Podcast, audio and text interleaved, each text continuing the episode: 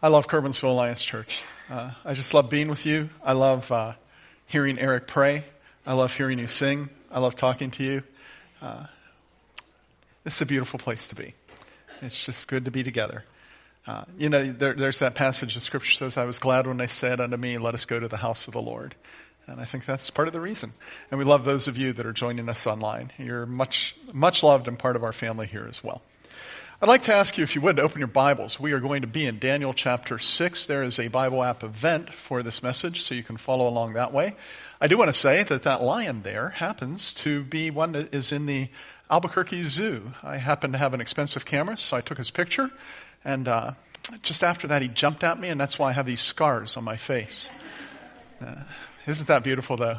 And when you look at him, don't you wish you could just lay down kind of with him and nuzzle your nose right into his, his mane there? Wouldn't that, yeah, wouldn't that be, that'd be fun for as long as it would last. yeah. We've been discussing some famous Bible stories over the past several weeks, and uh, they've been a lot of fun. They've been very informative to me. I feel like God has used them in ways that I didn't expect. And today we're going to be looking at a classic Bible story. It's the story of Daniel in the lion's den. And it's going to be in Daniel, again, chapter 6 is where we're going to be reading, or you can follow the Bible app event text for this as well. If you happen to hop into your car right now and you drive for about 26 minutes in the right direction, making the right turns, you can find yourself on PA 255. And at about that 26 minute mark, you're going to be two miles north of Penfield. And if you're watching, you're going to see one of those historical markers along the side of the road. Anyone know which one I'm talking about? I am the only one who would, oh, yeah, George. Way to go, George. Yeah. So the historical marker that's there, it reads like this. It says, Philip P. Bliss, the great singing evangelist and gospel songwriter, was born July 9th, 1838 in a log house which stood a little distance from here. He lived and worked on the farm and in nearby lumber camps until the age of 16. Philip P. Bliss. He died at a young age. He was in his 30s when he passed away. He was known for a number of classic Christian songs. In fact, one of the websites that I read about him, and it wasn't his own, it was somebody else writing about Christian music, said that um, he probably is the most popular Christian songwriter, the second, I'm sorry, the second most popular Christian songwriter in history. And he was born 26 minutes from here. It was longer than that in 1838 because you weren't driving that cute little Honda Sonata that you have or whatever you're driving, you know, Hyundai Sonata. You're driving horses and buggies back in those days, right? Yeah. One of the songs that Bliss wrote, which honestly, um, this song isn't uh, captivating in its melody or its lyrics, but one of the songs he wrote is about Daniel. Anyone have a guess as to what that song is? Dare to be a Daniel is the name of it. And again, the, the melody is not appealing. We sang it in the first uh, service, and it was it was a labor of love to get through it. And uh, and the lyrics aren't that fantastic uh, when you're reading them uh, to to my ears anyway. It's not like Amazing Grace or And Can It Be That I Should Gain or something like that. But but the spirit of it is what is lasting. The refrain says, "Dare to be a Daniel." Dare to stand alone. Dare to have a purpose firm. Dare to make it known. Yeah, the melody, the lyrics, not that hot. But that idea, you can be a Daniel, do it, do it, that's a powerful idea. If you know the story of Daniel, you know that Philip Bliss is setting forth quite a challenge there. Uh, Daniel was an extraordinary man. He really stands out among almost everyone else in the Old Testament. All the scripture, in all the scripture, there are only a few mere humans that the scripture doesn't detail some of their foibles, some of their weaknesses, some of their sin. I mean, think about it. Think of the Bible stories we've just done over the past few months Adam, Eve, Noah, Abraham, Sarah, Isaac, Jacob, Samson, David. All of those individuals, they have their faults. And Scripture details those faults in living color. I am so glad such a detail of my life isn't exposed as is theirs. But Daniel, the Bible doesn't say one bad thing about this guy. He's quite impeccable. So when, when Bliss says, dare to be a Daniel, he's laying down a pretty bold challenge, but I want to suggest something to you. And it might seem a little crazy to you. I want to suggest that if you are a Christ follower, there is a Daniel inside of you. Let me say it again. If you are a Christ follower, there is a Daniel inside of you. Now we're going to read all of chapter 6, and what I'd like to show you here is what a Daniel looks like. And so I hope your Bibles are open. Follow along as I read. The first thing you're going to notice is Daniel is kind of a good person to have around. Verse 1. It pleased Darius to appoint 120 satraps to rule throughout the kingdom, with three administrators over them, one of whom was Daniel. The satraps were made accountable to them so that the king might not suffer loss. Now, Daniel was so distinguished, he so distinguished himself among the administrators that the satraps, I'm sorry, and the satraps, by his exceptional qualities, that the king planned to set him over the whole kingdom. Wow. Daniel was an asset. He worked hard. He performed well for the king, the king who, by the way, held him captive, almost as a slave. There was a reason that Daniel behaved this way. And part of the reason was he was almost certainly familiar with what God had said through the prophet Jeremiah concerning those who would be taken captive and who would go to Babylon. In Jeremiah chapter 29, verse 7, God speaking to them, and he says also, Seek the peace and prosperity of the city to which I have carried you into exile. Pray to the Lord for it, because if it prospers, you too will prosper. So, Daniel, he's been an asset to a nation that kidnapped him and holds him in captivity. If you were the king, Daniel's a great man. I'm glad I have him around. If you were a citizen, even, you might not know Daniel by name, but you might say to yourself, man, this is a kind of a season of prosperity we're having here. Whoever's up at the top is doing a pretty good job.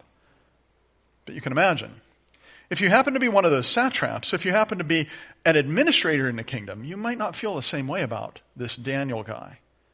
I mean, think about how you would regard a stranger, an outsider, being placed in leadership. Leadership that you felt that you deserved.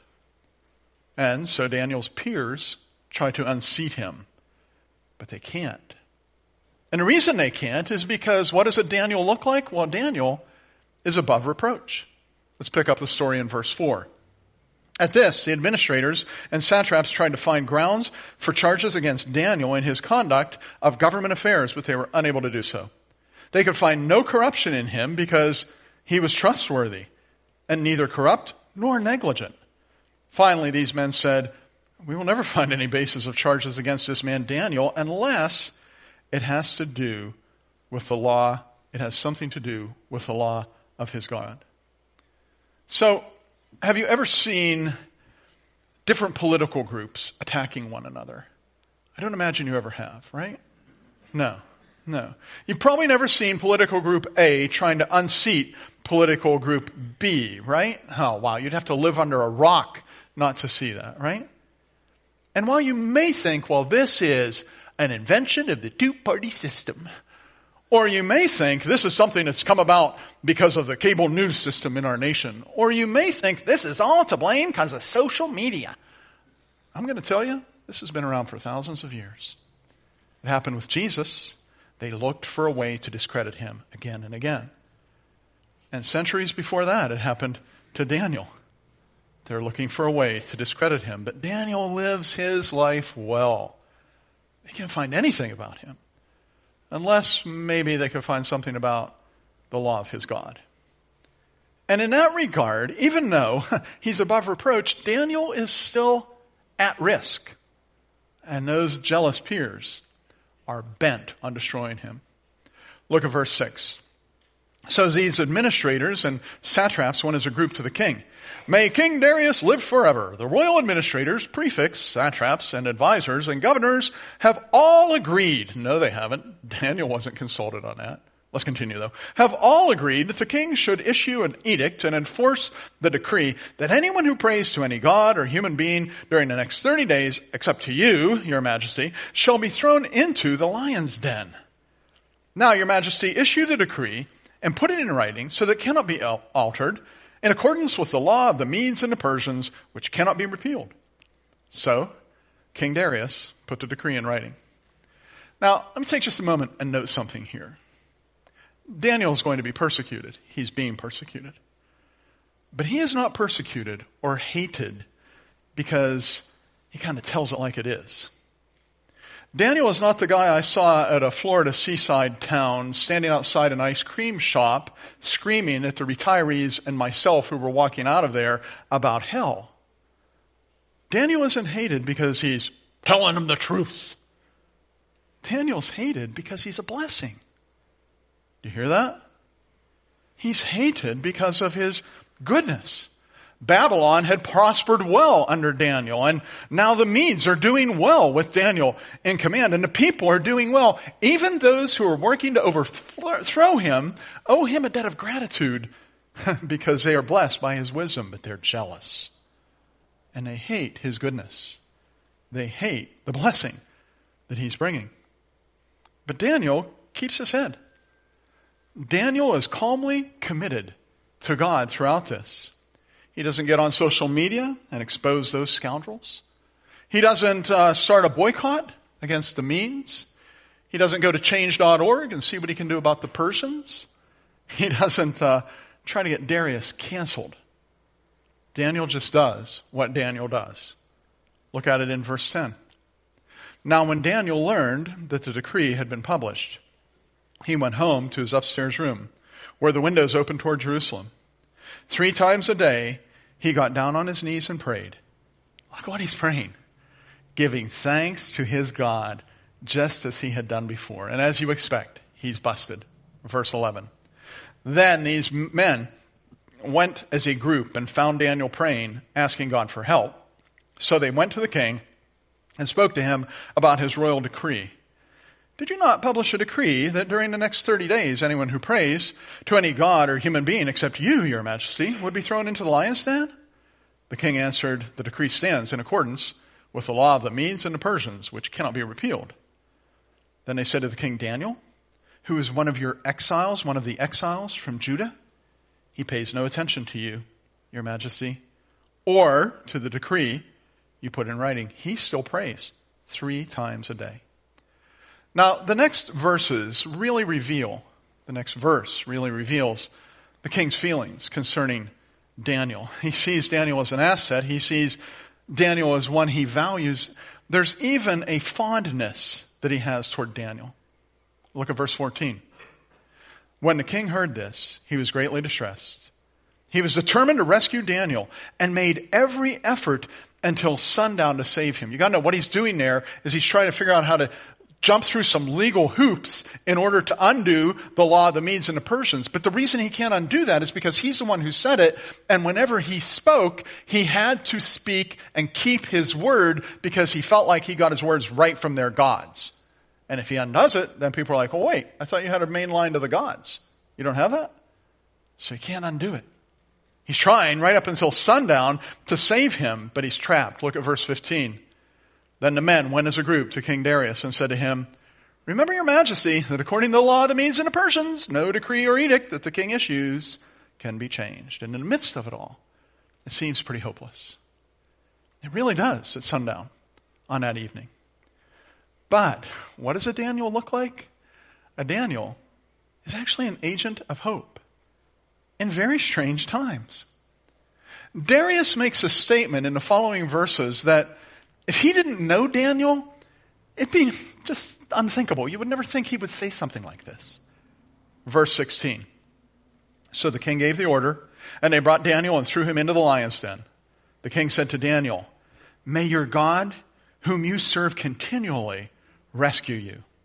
A stone was brought and placed over the mouth of the den, and the king sealed it with his own signet ring, with the rings of his nobles, so that Daniel's situation might not be changed. Okay, there it is.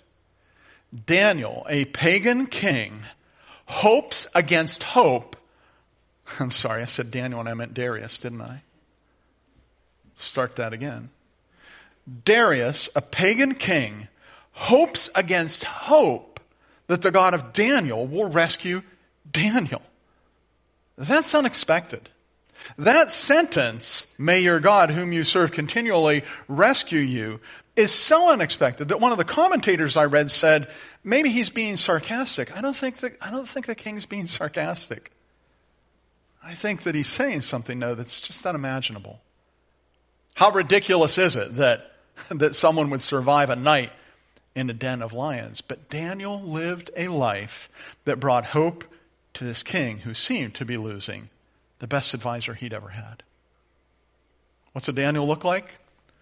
A Daniel looks like someone who is loved. He is loved by the people he serves. Although Daniel is hated by the people who are jealous of him, the people he serves love him. Such was the case with Nebuchadnezzar. Such was the case with Darius. They loved him. I mean, look at the king's behavior that night in verse 18 where it says, Then the king returned to his palace and spent the night without eating, without any entertainment being brought to him, and he could not sleep. Now you can be sure he's concerned that he's losing a good technical man here, a good administrator. But it's more than that. I say that it's more than rats. He was really good at leading. I say that there was a bond there because of the adjective used of the king's voice when he goes the next morning to check on Daniel. It's in verse 19. At the first light of dawn, the king got up and hurried to the lion's den. When he came near the den, he called to Daniel in an anguished voice Daniel, servant of the living God, has your God, whom you serve continually, been able to rescue you from the lions? Did you hear the verb? I'm sorry, the adjective? an anguished voice. It means what it says. He's grieved. He's pained. Daniel, servant of the living God, has your God, whom you serve continually, been able to rescue you from the lions? Think of someone that you work with or that in the past you have worked with and you really valued them. Maybe they worked for you, maybe they worked beside you, maybe they were your supervisor. And you really appreciated them. They were the person that on Monday morning when you were on your way to work, just knowing they were going to be there made it a little easier to go. They were that person who did their part without complaining all the time and even helped you do your part. You know, that person at work maybe who at the end of your shift you're glad that you were with them. And now, think of losing them. That's what the king is experiencing. Daniel is loved. And although death seems to be a pretty sure thing, Daniel's protected because God loves him. Verse 21 says, Daniel answered, May the king live forever. My God sent his angel and he shut the mouths of the lions. They have not hurt me because I was found innocent in his sight, nor have I done anything wrong before you, your majesty. And the king was overjoyed and gave orders to lift Daniel out of the den. And when Daniel was lifted from the den, no wound was found on him because he had trusted God. And then something sad happens. Something sad happens in verse 24. Look at it. At the king's command, the men who had falsely accused Daniel were brought in and thrown into the lion's den along with their wives and their children. And before they reached the floor of the den, the lions overpowered them and crushed all their bones. That verse is a little troubling, isn't it? I think it's supposed to be. I think it's supposed to be troubling. Because that verse shows you several things. Things like justice can be brutal. Shows you that being connected with evil is a dangerous thing. Shows you that often evil comes to a violent end. Oh, and it shows you something else. It shows you those lions were hungry. right? If that verse hadn't been in there, one might say, well, you know, they probably weren't hungry. Probably that's what Darius did that night when he was trying to see how he could save Daniel. Just feed them. Let's feed those lions up real good so they won't eat Daniel. Yeah. They were hungry. They were so hungry they started eating before the people hit the floor. The only explanation of why Daniel was not eaten by the lions is that God sent his angel who closed the mouth of the lions. The story winds down, and you see that Daniel is an influencer. Isn't that a trendy word? He's not influencing people on what shoes to buy or how to cut their hair or what music to listen to. Daniel's an influencer before there's social media. He's an influencer in a foreign land. His impeachable character is well known. And God's fame is proclaimed because of Daniel. Look at verse 25. Then King Darius wrote to the nations and peoples of every language in all the earth May you prosper greatly. I issue a decree that in every part of my kingdom people must fear and reverence the God of Daniel. For he is the living God and he endures forever. His kingdom will not be destroyed. His dominion will never end. He rescues and he saves. He performs signs and wonders in the heaven and on the earth. He has rescued Daniel from the power of the lions. So Daniel prospered during the reign of Darius and the reign of Cyrus the Persian. Wow, what a story, huh? That is just a great story. Is that all it is? Or think back to what the song said dare to be a Daniel. Think back to what Pastor Steve said. There's a Daniel inside of you. If you are a Christ follower, you have Daniel potential. You can choose to be like Daniel. You can be a person who's kind of good to be around. An asset. When I worked, uh, before I went into ministry, I worked at National Fuel Gas and I worked at Hanley Brick Plant in Summerville, and I worked at Humphrey Charcoal. You hear that and you think, good night, you couldn't keep a job, could you, Pastor Steve?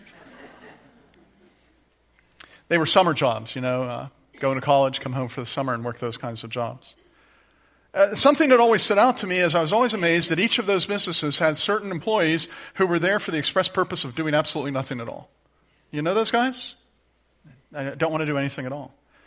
And, and they did what my mother often accused me of doing when I was younger. You work harder at trying to get out of a job than if you would just do the job, Steve. Right? and when I was assigned to work with one of those guys, I knew I am in for a long, long day. Daniel wasn't one of those guys. Daniel was an asset. Daniel did what God told the exiles to do. He sought the peace and prosperity of the city that he'd been carried off to in exile. And he prayed for it because he knew if it prospers, so will I.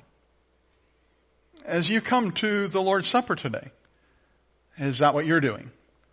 Not just at the place you work, but in the relationships you have, and in your family, and your church family, and your neighborhood, and all the different places you find yourself interacting with people, do you dare to be a Daniel? A person that's good to have around. You can, you know. You can be a person who's handy to have around. You can be a person who's building a good reputation, who has a good reputation. What does that mean? Trustworthy, honest, caring, marked by integrity, peaceful, encouraging, helpful. I had a buddy who kind of felt like he had a bad reputation in his workplace. And when he got serious about his walk with Christ, he'd been a Christian, but he hadn't been living it very well in his mind. When he got serious about his walk with Christ, he's speaking to me and he said, Pastor Steve, I feel like I have such a bad reputation at work that I probably should quit and find a new job to get a new start. And I understood what he meant. But I've often had this thought if you change your behavior, think what a strong statement that would be concerning Christ in the place you are now. Whether it's your job or your family or the club you're part of or just you and your buddies, you and your girlfriends. What if in the midst of that, you built a better reputation? As you come to the Lord's Supper, you're going to be holding the bread and a cup in your hand, and I'll probably point at Laurel and say, Play a little song, Laurel. You'll have that moment to examine yourself and say, is there something needs adjusted, God, in my reputation? How can I do that? Help me do that. Dare to be a Daniel. Daniel's life demonstrates that you can thrive even when life is very difficult, even when it's very hard.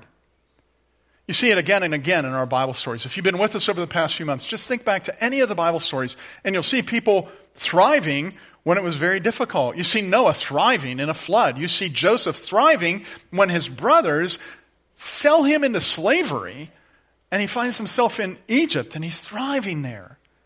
You see Samson, he has his hair cut and his eyes plucked out and he's standing between these two beams and he's thriving. Lord, give me revenge on these Philistines for my eyes. Wow. I just got goosebumps just for a second there saying that. He's thriving. Daniel's thriving in exile. You can thrive. Even when you're at risk. Because, and here's why.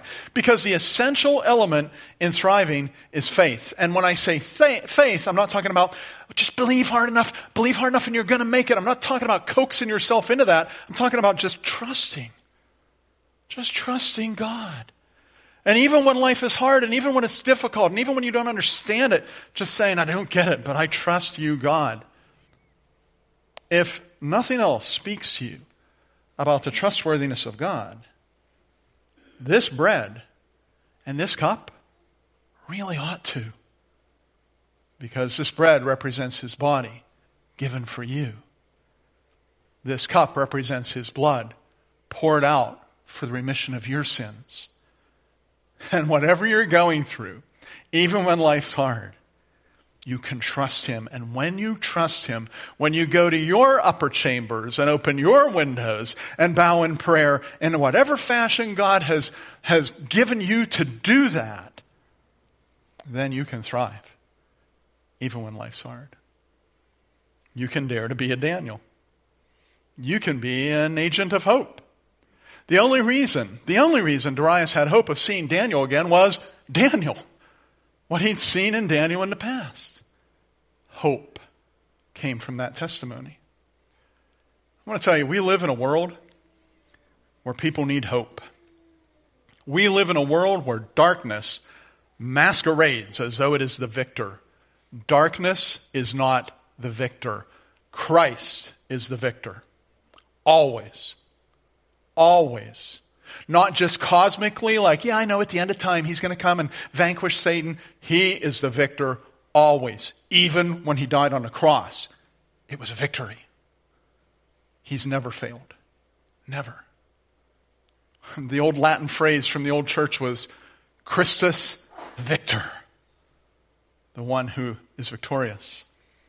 Daniel lived a life that showed that goodness can win and in the end, goodness does win. And you can bring hope your way. You can bring hope by the way that you live your life as you prepare for the Lord's Supper. Dare to be a Daniel. You can live hope, bring hope. Yeah, wow, that was a bad sentence. I just realized it's not all going to fit on that screen because the font changed on me. I don't know if I can finish my sermon. Number five, you can live securely because you trust God. Because you're loved by God, that makes you lovable.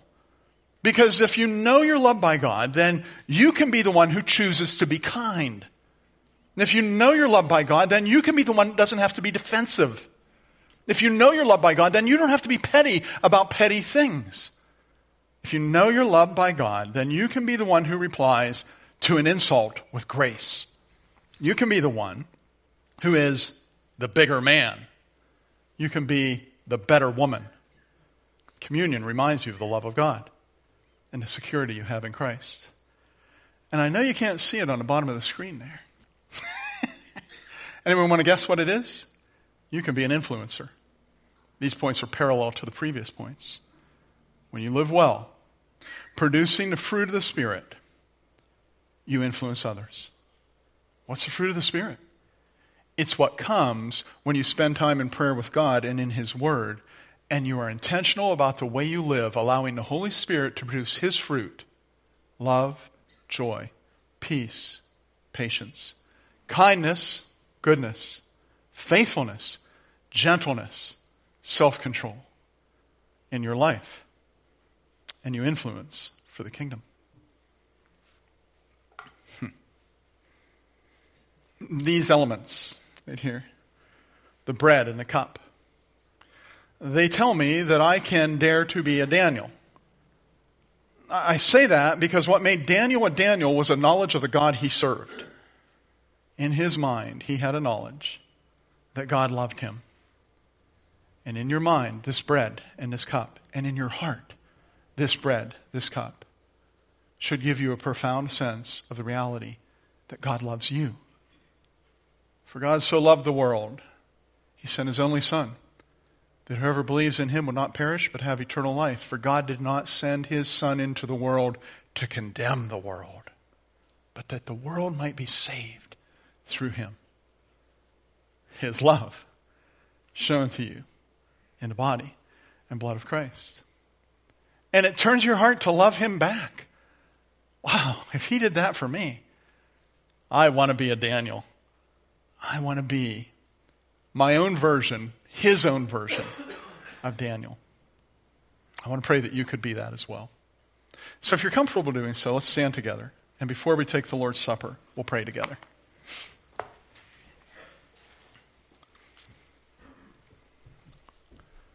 Let's bow our hearts. Lord Jesus, we are so thankful for your great love for us.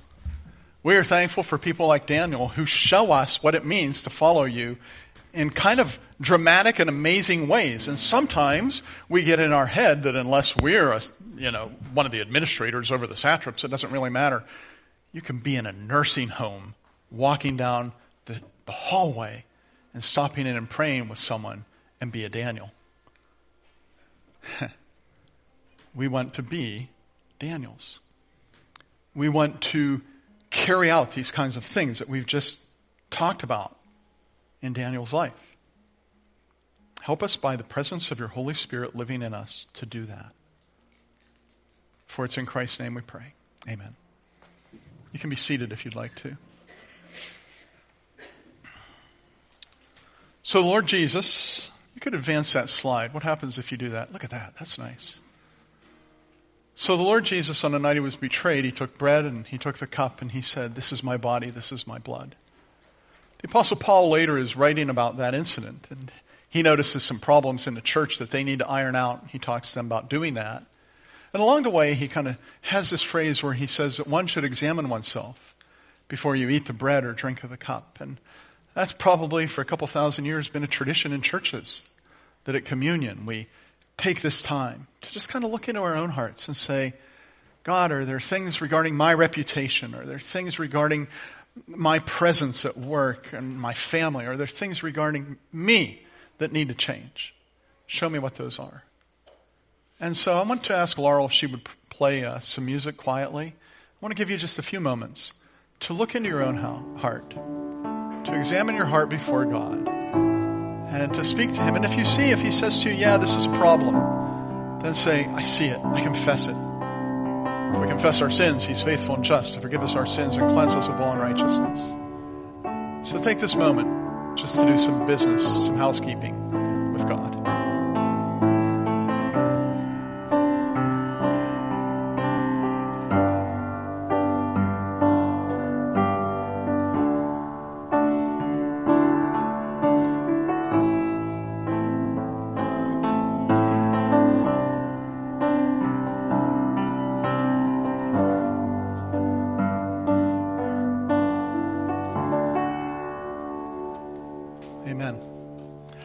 Going to ask one of the elders, uh, I believe Eric has the mic, uh, to pray a prayer of thanks for the bread, and then we'll take it together in unison. Eric? Lord, thank you for the opportunity to honor you with the symbolism of your body.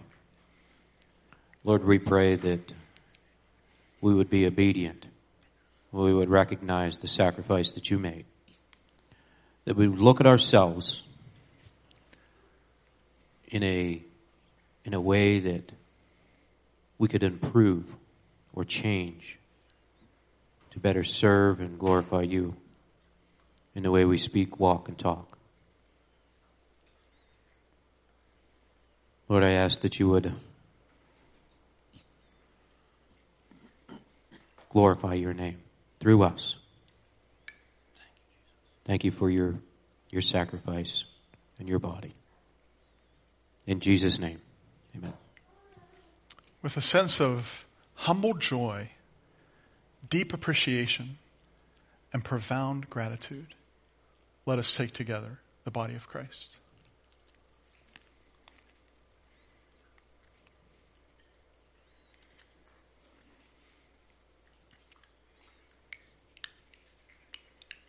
The scripture says that afterward he took the cup. And you know that the scripture says, This is a New Testament in my blood, the new agreement between you and me, written in blood. I, I, said in the early service, I remember when I was in like kindergarten or first grade, my cousin and I decided we were going to become blood brothers. We were in the playground at school. We found a piece of glass. We were both going to slice our hands and put them together because I think we saw the Lone Ranger and Tonto doing something like that. And then my cousin, such a, such a wimp. He looks at me and he says, What if we get an infection? I said, Oh, yeah, that'd be bad. So we both stopped because I was as big a wimp as him. Right? Probably good that we stopped. Don't advise you to do that, those of you that are listening here. I think of that though, and I think, why blood? Why did first graders, kindergartners think that at Summerville Elementary School? Why did Lone Ranger and Tonto or whoever it was we saw on television think that? Why do people think that? It's because blood is that which we know represents life, period. And the way we know that is through mere science and, and through the scripture. The blood is in the life.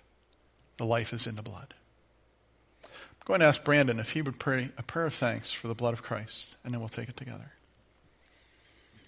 Lord, we just thank you for the sacrifice you made for us, Father. We know that that we don't deserve it, Lord, and that, that you didn't have to do it, Father, but you did. And I just thank you for the, the shedding of your blood and the life that it gives us, that it represents, Father. So again, I just thank you for who you are, Father, for what you do and what you're doing in this church and this family, Father. Just ask it in Jesus' name.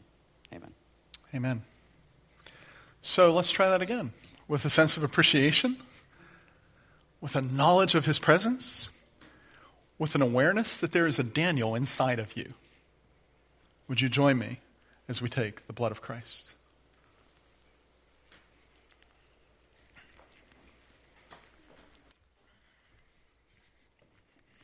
This uh, song that we're closing with is one of my very favorites.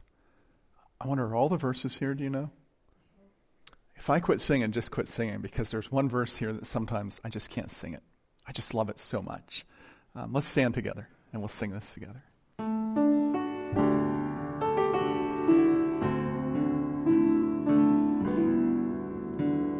Before the throne of God above, have a strong and perfect plea, a great